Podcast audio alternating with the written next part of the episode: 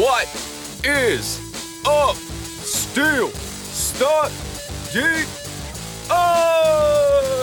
What is up, Steel Studyans? It is Friday, September twenty-fourth. Yeah, you heard that correctly. Friday, September twenty-fourth, twenty twenty-one, and I am your host, Jeremy Ritz, here on episode one hundred six of the study session here on the Steel Study.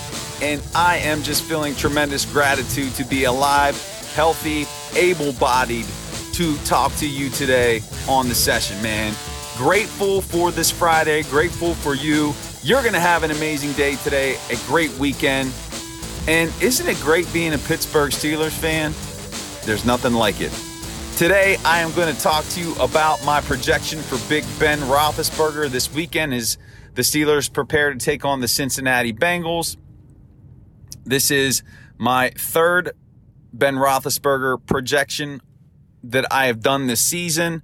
And basically what I am doing is looking historically at Ben's statistics against each opponent, the weekly opponent. I look at his performances against the Bengals. He's twenty-four and eight, eleven and five at home. What his averages are in terms of attempts, completions, yards, touchdowns, interceptions, all of that. I look at his career stat line. I look at my projections from the first few weeks. I look at his stat lines from this season, and then I try to make my best prediction in terms of how he will perform in the upcoming game.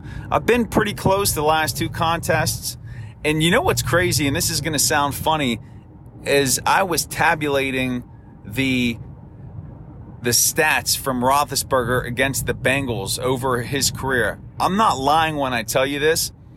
So I, when I'm calculating the averages in the in this Google sheet that I have, and I was getting ready to hit hit enter on his passing yards, I said in my head two hundred forty-four yards, and hit enter, and it was two hundred forty-four yards. So I don't know how I knew that, like this intuition, but it kind of caught me off guard. I'm like, man, I really do know Roethlisberger's uh, passing history.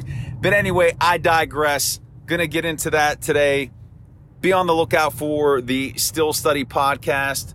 The new episode on Saturday morning. That's been my publication schedule. Later today, I'll have the game prediction available to you, so you can see what I'm predicting the Steelers will do in this contest against the Bengals. So let's get into it. Let's talk about Big Ben and how he will perform against the Bengals this weekend. And really, it's all going to start with the pectoral injury that he has, how that limits him, and whether or not he could play through that pain and discomfort. I'm sure that he'll have some type of shot prior to the game to help him manage the pain. Will that be enough? We won't know. But the offensive line is going to be key. It's going to be critical in terms of keeping him upright, preventing him from taking big hits. Because if he gets beat up this game, if he gets hit hard, if he takes more shots, it could exacerbate that injury, could lead to another injury. And really, my projection could be for naught because he won't be in the game. But again, that offensive line protection of Ben has to be better this weekend. And unfortunately, for the Steelers' sake, the Bengals' pass rush has improved. They have a young, revitalized defense. The front seven has been pretty active in the first two weeks, getting pressure on quarterbacks. So that could pose a real challenge for our young offensive line. So keeping Ben protected is going to be important. But the other piece is getting that running game going. From the outset of this season, and even in my season preview, I talked about the importance of emphasizing and prioritizing the running game. I felt that early on the running game would be better than it was last season, but we haven't seen that materialize yet. And if that happens, and it's going to need to happen, it will allow Roethlisberger to play a different brand of football that doesn't have the responsibility exclusively on his shoulders. So the running game has to get moving this weekend. The pressure has to be pulled off of Roethlisberger to single-handedly win the game. That can't be expected of him anymore. And so Matt Canada has to scheme something up. Roethlisberger has to play within that scheme. Najee Harris has to get more than ten carries. And if that happens, then Ben will be able to take advantage of play action and the defense having to be responsible for the run. And what else has to occur is Ben finally has to start attacking the middle of the field. And I wrote earlier this week that Pittsburgh Pat has got to be the driver in that process. He's the new number one tight end. He's the starting tight end.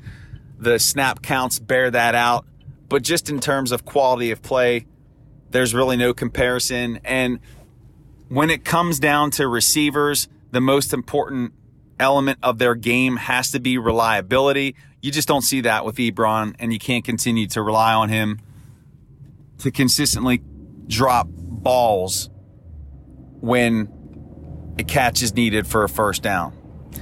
So with Freyermuth, I'm looking for him to be a target that Ben tries to deliver the ball to in the middle of the field beyond ten yards to open things up in not just the running game, but the passing game as well, because teams are playing the outside. They're playing the short passes because they know that Roethlisberger, for whatever reason, won't attack the middle of the field.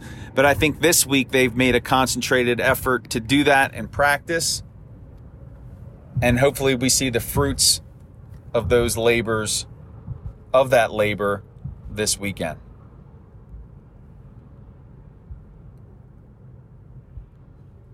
Over his career, Roethlisberger, again, twenty-four and eight all-time against the Bengals.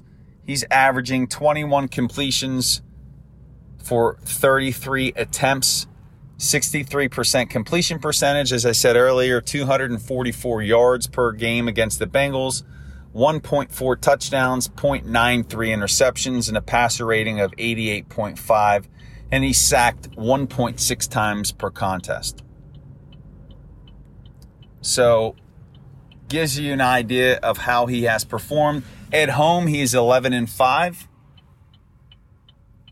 against the Bengals.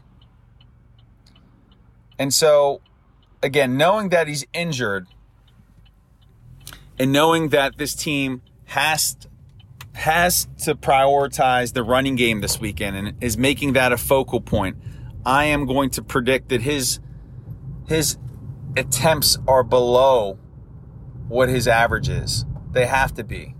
And if they're higher, that's not good for the Steelers, and that could potentially spell a defeat. So his numbers are going to come in below the average.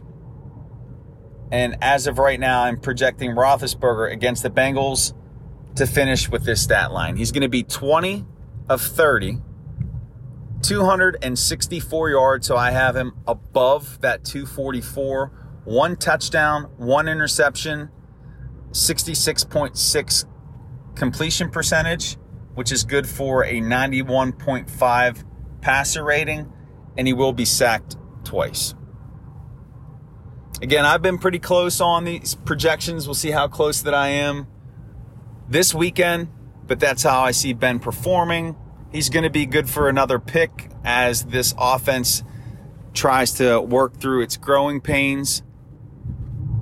Not given my projection yet, or excuse me, my prediction yet. You can get that in the Steel Study podcast this weekend, but that's how I see Ben performing. And studying. We made it.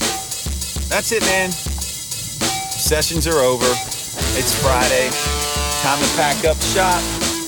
Go home for the weekend. Get those chores done around the yard. Hang out with the fam. But you know what? Your family too. And I'm going to miss you. And I can't wait to see you back on Monday. We kick off another five consecutive study session here on the Still Study. I hope you have an amazing weekend. Would love to connect with you. Please drop me a line via email at the still study at gmail dot com. Give me a follow on Twitter at Still Study. Please continue to share my work with your family and friends. And